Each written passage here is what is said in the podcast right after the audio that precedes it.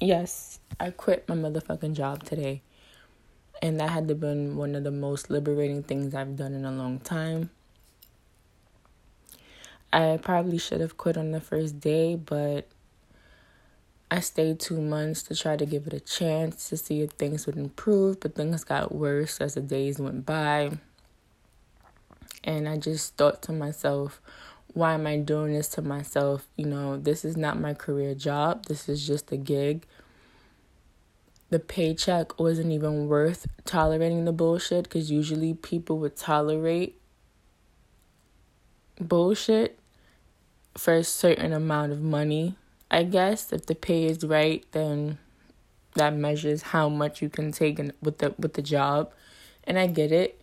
I understand. Trust me, I've been on jobs years just for the pay and I tolerated a lot of bullshit, but this gig, this one particular gig, I had I had to dismiss myself today.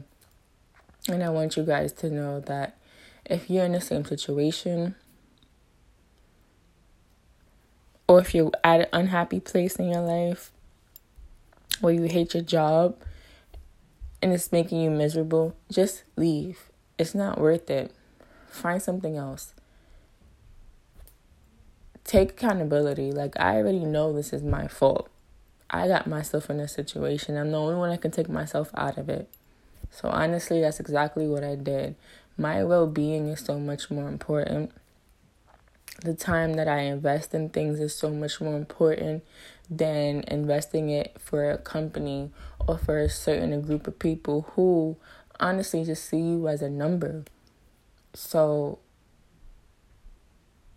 what I'm trying to say is you create your own lifestyle, you learn from your mistakes, and if you have any setbacks or if you're feeling like no hope no faith or you just feel like shit, like what the fuck is going on?